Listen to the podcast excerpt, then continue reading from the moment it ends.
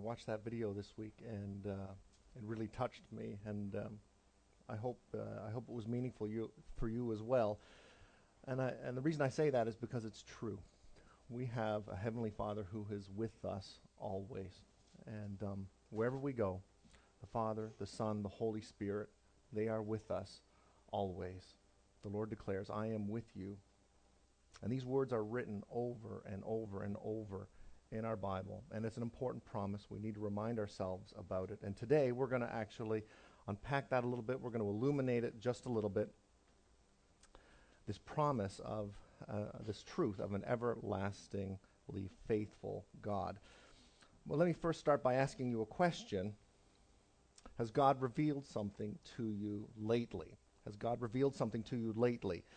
Something He wants you to do, somewhere He wants you to go, someone he wants you to reconcile with,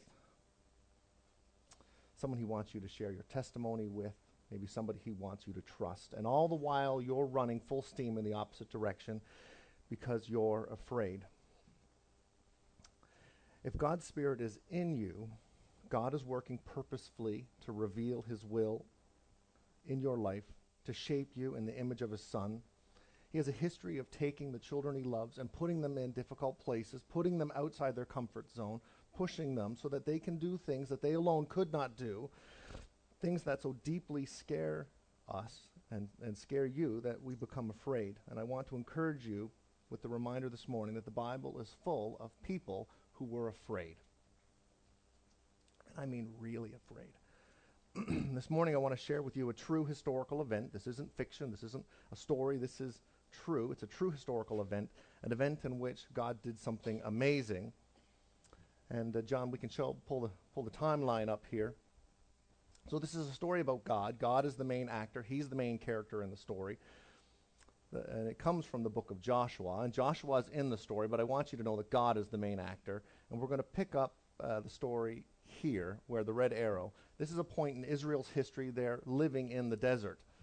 So I want to focus your attention at this point in time. They're living in the desert east of the Jordan River. So this is after the slavery. This is after the Exodus. Uh, Moses has taken them out into the desert. And there was a young aide to Moses, and his name was Joshua. He was an Israelite. Uh, he was born in Egypt. He was born under slavery. He experienced the 10 plagues, all of those 10 plagues. Joshua experienced them. And then he watched in awe as God parted the Red Sea. He walked across the bottom of the Red Sea to the other side. And then he watched in awe as God closed the Red Sea over the Egyptian army. And so he followed Moses into the desert. And he's been eating a steady diet of manna and quail. And then God asks him to lead a makeshift Israelite army. And I say all this because it's background to where we're going to, to remind you a little bit about who Joshua was. So all of a sudden, he has to lead this army and he has to defeat the Amalekite army. And um, perhaps you know the story. Uh, Moses uh, held his arms in the air, and uh, Aaron and Hur had to hold the arms in the air uh, uh, while the army was fighting. And who was fighting that battle? It was Joshua on the field with the sword, and he was leading this army. And so, very early on, he establishes himself as a military leader. He was a warrior, and he was somebody that Moses could trust. And it's not long after that that Moses actually selects Joshua as one of the 12 to go into the promised land, and you know the story. So, these 12 spies, they creep into the promised land, they cross over, and they check it all out, and they come back. Perhaps you know the story, I hope you do of the 12 spies, only t- two are faithful. Only two are faithful. The rest are scared. But two are faithful Joshua and Caleb. They say, let's do it, we can take it. But the other 10 guys, they grumble, they complain about how small they are, like grasshoppers compared to the big dudes on the other side of the fence. And so these 10 unfaithful spies manage to corrupt, in a sense, Israel, uh, and, uh, and they, um, they end up suffering a, a, sense of fear. And we'll pick it up here. Let's show the text, John, from uh, Numbers chapter 14. It says, That night, all the members of the community raised their voices and wept aloud. All the Israelites grumbled against Moses and Aaron, and the whole assembly said to them, If only we had died in Egypt or in the wilderness. Why is the Lord bringing us to this land only to let us fall by the sword? They were afraid. Our wives and children will be taken as plunder. Men, I think that probably resonates with you. There's nothing more fearful than knowing that you're going to die by the sword and then and then they're going to take your wives and children. They were afraid. Wouldn't it be better for us to go back to Egypt, they said. And then they looked at one another and they said, We should choose a leader and go back to Egypt. Then Moses and Aaron fell face down in front of the whole Israelite assembly gathered there. Joshua, son of Nun, and Caleb, son of Jephunneh, were among those who had explored the land, and they tore their clothes, and they said to the entire Israelite assembly, The land we passed through is exceedingly good. If the Lord is pleased with us, he will lead us into that land, a land flowing with milk and honey, and he will give it to us. Only do not rebel against the Lord, and do not be afraid of the people of the land, because we will devour them. Their protection is gone, but the Lord is with us. Do not be afraid. And they stood in front of the assembly and they said this. And the, the people actually considered stoning poor Joshua and Caleb for being faithful. God wasn't pleased. He said, How long will these people treat me with contempt? In fact, he threatened to wipe out the entire uh, nation of Israel except Moses and start over. But Moses pleads with God, and God forgives Israel, but not without just punishment. And in verse 30, God said, Not one of you will enter the land I swore with uplifted hand to make your home, except Caleb, son of Jephunneh, and Joshua, son of Nun. Then in verse 33, God said, Your children will be shepherds here for 40 years. 40 years, suffering for your unfaithfulness until the last of your bodies lies in the wilderness. For 40 years, one for each year of the 40 days, you explored the land, and you will suffer for your sins and know what it is like to have me against you. Ouch. It says that Israel mourned bitterly when Moses gave them the news. And when I read these events in Numbers and Deuteronomy, my heart breaks for Caleb and Joshua. While I won't say they did everything right, they were faithful. They went over, they spied out the land, they came back, they gave a good testimony, they stood in front of the people and they said, Let's go take it. And because of the actions of others, um, they suffered and they had to spend an extra 40 years in the desert because of the decisions of others, Caleb and Joshua had to wait another 40 years. And I'll, I'll, come back to that term because of the decisions of others. That'll make more sense later. And you know, there's no biblical evidence that Caleb or Joshua were actually bitter. Disappointed, probably, sad, probably, but not bitter. They still had a promise in their pocket. I don't have the text for you here, but in Deuteronomy, listen to what the Lord promised them when the Lord your God brings you into the land he swore to your fathers, to Abraham, Isaac, and Jacob, to give you, a land large, flourishing with cities you did not build, houses filled with all kinds of good things you did not provide, wells you did not dig, and vineyards and olive groves you did not plant. He's giving them free cities, free homes, cupboards full of free food. When you've been living in the desert in a tent for 40 years, that's got to sound amazing. I know some of you like camping. Some of you like sleeping in tents on the ground. But I don't think even the diehards here in the room would last a week or a month or 40 years on the ground sleeping in a tent. Sleeping on the ground hurts. I figured that out a couple of years ago when we stopped. The winger stopped sleeping on the ground. We bought ourselves a camper trailer, and now we sleep on little mattresses, actually. But um, sleeping on the ground hurts, but they had this amazing promise that they were looking forward to. And did God keep that promise? You bet he did. How could he not? That would deviate from his character. He is faithful to his promises. He is faithful. I want you to hear me this morning. God is faithful. Do you think it surprised Joshua that only days after Moses' death, God spoke to him? Not at all. Bible doesn't tell us exactly how many days it took commentators speculate that it probably uh, they waited the 30 customary days after somebody died. Those details don't really matter. The point, the point is that God is faithful and that God fulfilled his promise. He said that everyone would have to die in the desert of that generation except Caleb and Joshua. So they're probably watching. I mean, they're probably looking around thinking, well, we're getting down and pretty much everyone's almost gone And uh, Moses was the last at 120 years old. He finally passed away. And so then it's just Joshua and Caleb and, and all the younger generation. Everyone else buried in the desert. So, with all that backstory, let's pick up Joshua chapter 1. Um, and uh, Pastor Steve read the text earlier. We'll walk through it here now. And uh, thank you, John, for putting that on the screen. Verse 1, and you can read in your Bible or read on the screen. It says, After the death of Moses, the servant of the Lord, the Lord said to Joshua, son of Nun, Moses' aide.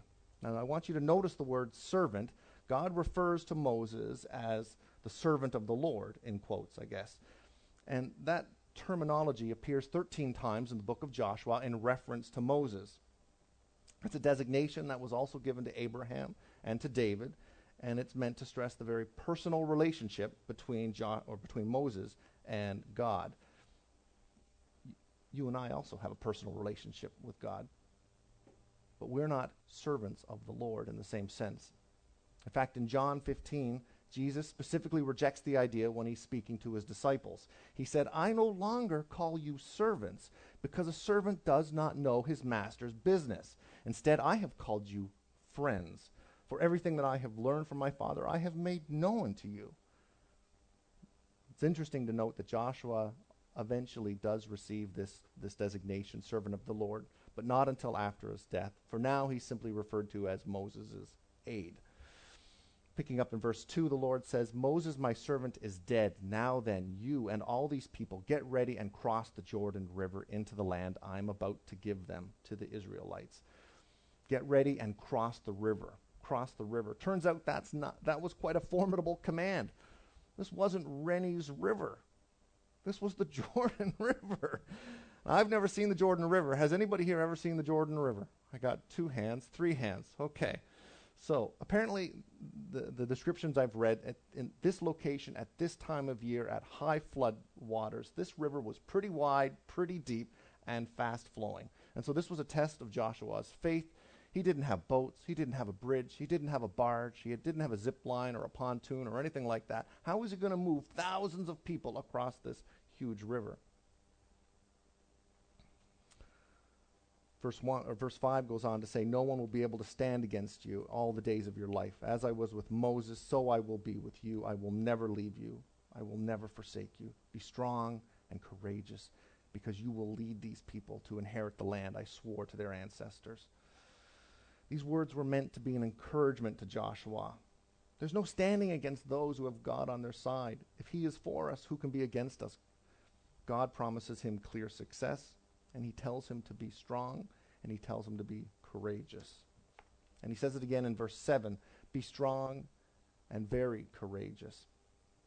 Be careful to obey the law my, uh, my servant Moses gave you. Do not turn from it to the left or to the right, that you may be successful wherever you go. Keep this book of the law always on your lips. Meditate on it day and night. You know, if ever there was a guy who maybe had an excuse for not meditating on the law, every day, every moment. It might have been Joshua. The guy was leading a nation, thousands upon thousands of people, and he was just told, You're about to cross the river and go into a huge war with some really big guys. Maybe he was a little stressed out, might have had some other things on his mind.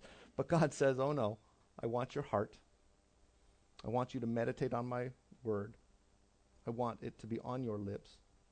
Joshua was a man of great power and authority, yet even he himself was under command. No man's dominion, however great, sets him above the law of God. So what does Joshua do? Verse 10 says he, well, he quickly ordered the officers of the people.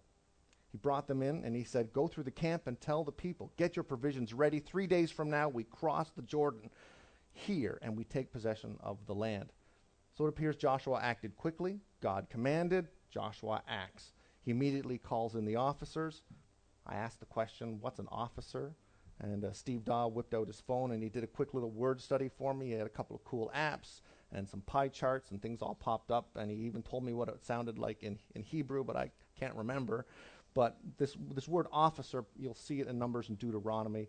Uh, Moses was, uh, uh, God commanded Moses to basically put commanders over thousands and commanders over hundreds. And so there was a structure to Israel in a sense. So um, Joshua didn't call the whole nation into assembly to speak to them. He called in his officers the best way to communicate with your people. And uh, so he did that. He pulled them in, and it turns out they weren't just military officers, they also had the ability to judge slightly. And he tells them to tell the people, decamp, pack it up, we're crossing the Jordan.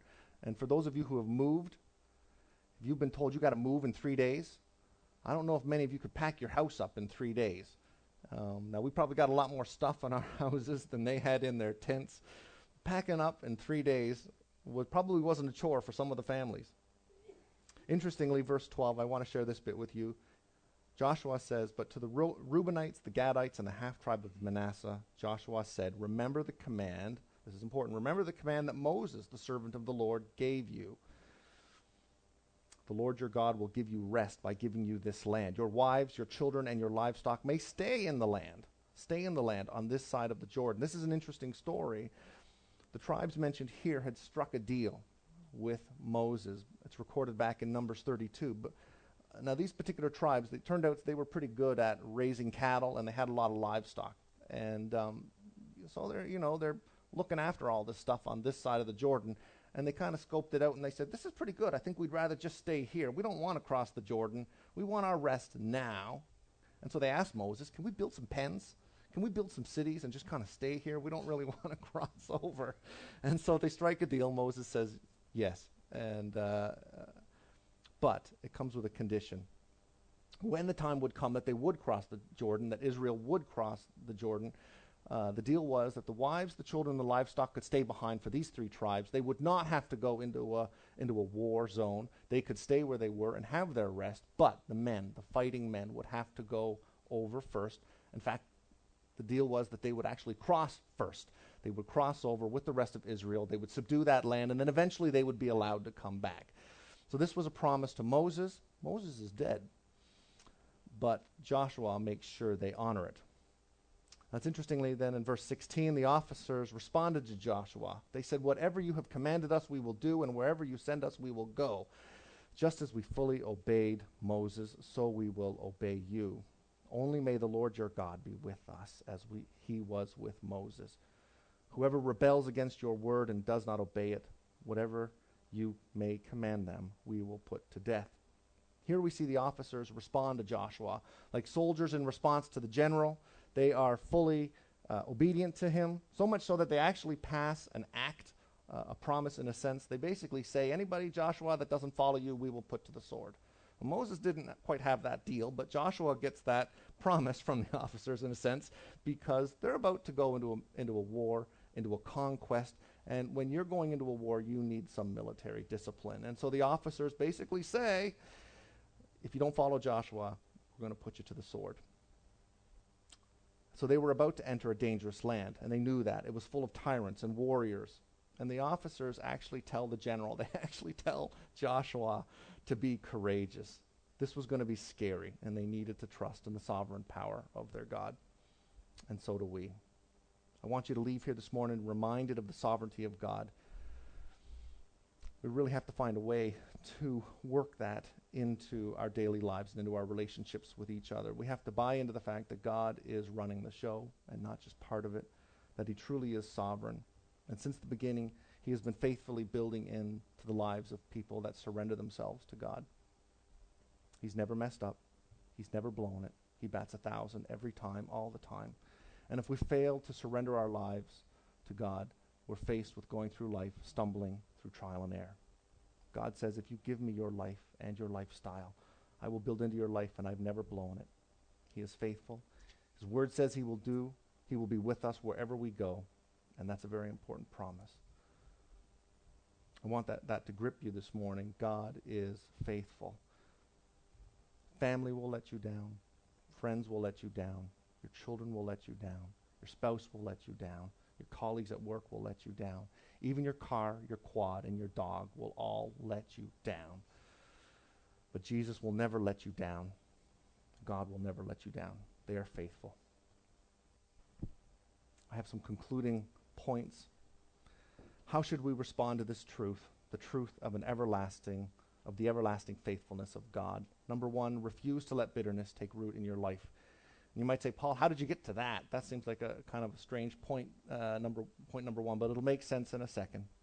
knowing that God is working in us to turn us uh, uh, into the image of his son as followers of christ we know that trials will come uh, of various kinds will come our way and the apostle james tells us that in james 1 and interestingly here's the point. Interestingly sometimes this pain and injustice is the result of other people's actions. So remember the 10 spies? Other people's actions are sometimes the source the instrument that god uses to bring suffering into our lives. Caleb and joshua had to spend an extra 40 years in the desert. So sometimes other people's actions bring pain into our life. Somebody T bones your car and you're stuck in rehab for the next six months. Somebody steals your car and burns it and you're stuck saving money to buy a new car. Uh, somebody maligns your character and you're left trying to put your integrity back together. Perhaps your spouse is unfaithful and you spend the next months and years rebuilding the intimacy that God wants for your marriage. Sometimes God uses other people as his instruments for our suffering. Sometimes God takes us into the desert and we don't know how long we're going to be there. But Israel did. Israel was told 40 years. And I got to be honest, I think I'd be pretty upset if I was Joshua. Because of the unfaithfulness of Israel, Joshua and Caleb had to spend another 40 years. If you ever get a chance to do a character study on Joshua, it would be worth it. There's no biblical evidence, as I said earlier, that he was bitter and the gospel frees us from bitterness. And I want, to remi- I want us to remind ourselves today that if we're hanging on to any offense, if you've been hurt by somebody, Jesus will settle that. It may not be on this side of heaven, but you can trust in the supremacy of your king. He'll settle the score. Point number two don't be afraid. Be strong and courageous. This one jumps out when you read the text. How can it not when, you're, when you read Joshua chapter 1? Be strong be courageous. When Joshua led the people into the promised land, before they could take possession of it, they had to drive out the Canaanites and the Nephilim. Now, it turns out the Nephilim were huge. These guys were huge. They were warriors, they were powerful, they were tyrants, they were oppressors, and they actually believed they were their own gods. They were blasphemers against the one true living God. And Joshua knew what this meant. Crossing the Jordan into the promised land meant a military conquest. He needed to be brave, he needed to have courage, and he needed to stand for truth. Three times in the passage this morning, we see in verse 6, verse 7, verse 9, that God says, Be strong and courageous. he could have easily frozen with fear. We talked about fear in our life group on Sunday night. Matt Chandler taught us in our life group that fear sometimes its root is when we when we create idols and we hang on to those idols too tightly. And so when we hang on to those idols too lightly, then we fear losing those things.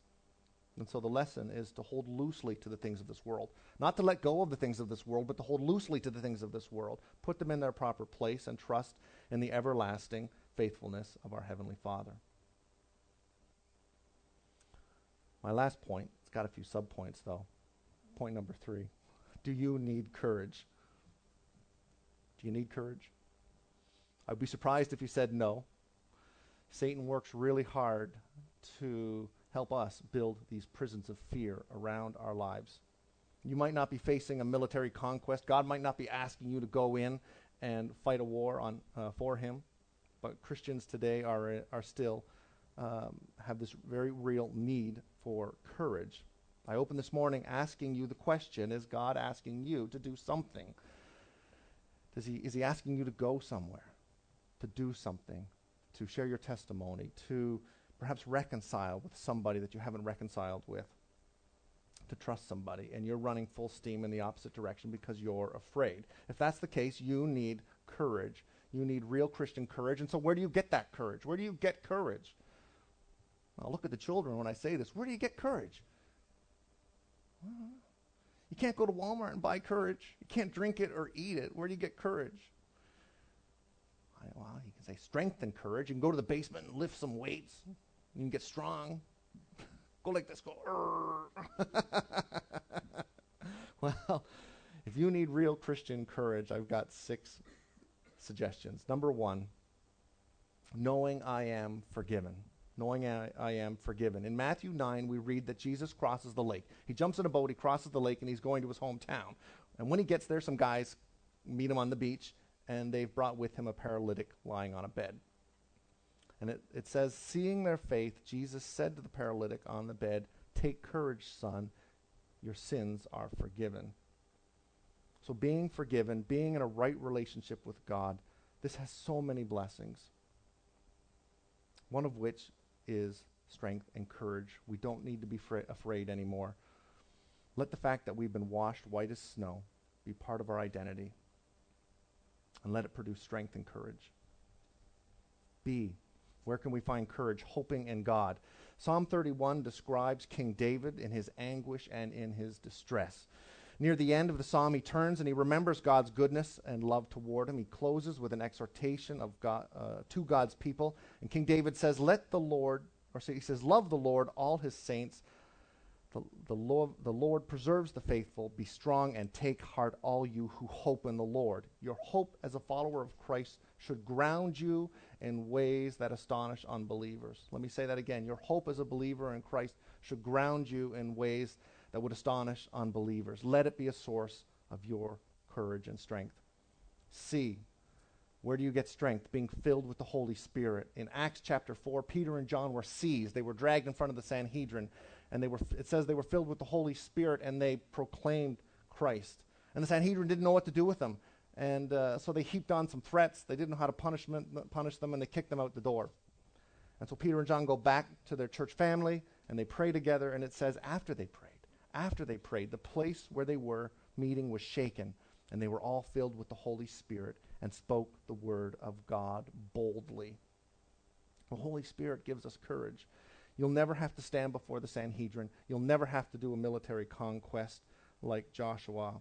But we have the Holy Spirit like Peter and John. Let Him be the source of strength and courage inside you. D knowing God is with me. Surely this one jumped out at you today when we read Joshua chapter 1. Have I not commanded you? Be strong and courageous. Do not be afraid. Do not be discouraged, for the Lord your God will be with you wherever you go. I am with you forever. Take that to the bank. He's with us. Who can stand against us? Two more. E, through prayer. Psalm 138 is a psalm of praise by David. He's singing. It's beautiful. In verse 3, he says, When I called, you answered me. You greatly emboldened me. When I called, you answered. You greatly emboldened me. The last couple of weeks, Pastor Steve has preached on the topic of prayer. And I hope you've been reminded of the power of prayer. And like David, you are emboldened through prayer. Let it be one of the ways you derive your strength and courage. My last point where do you find courage? Where do you find courage? F, watching the example of others. In his book to the Philippians, the Apostle Paul says his suffering has served to advance the gospel. He wrote, And because of my chains, most of the brothers and sisters have become confident in the Lord and dare all the more to proclaim the gospel without fear. So I want you to find your example here today, part of our family. Yes, we're imperfect. Yes, we're broken. But we know a perfect Savior and by watching each other run the race of life, that can be a source of courage in your own life. Let us cl- close in prayer. Lord, we are prone to fear. There are people here today that are gripped with fear, that perhaps have built themselves into a prison of fear.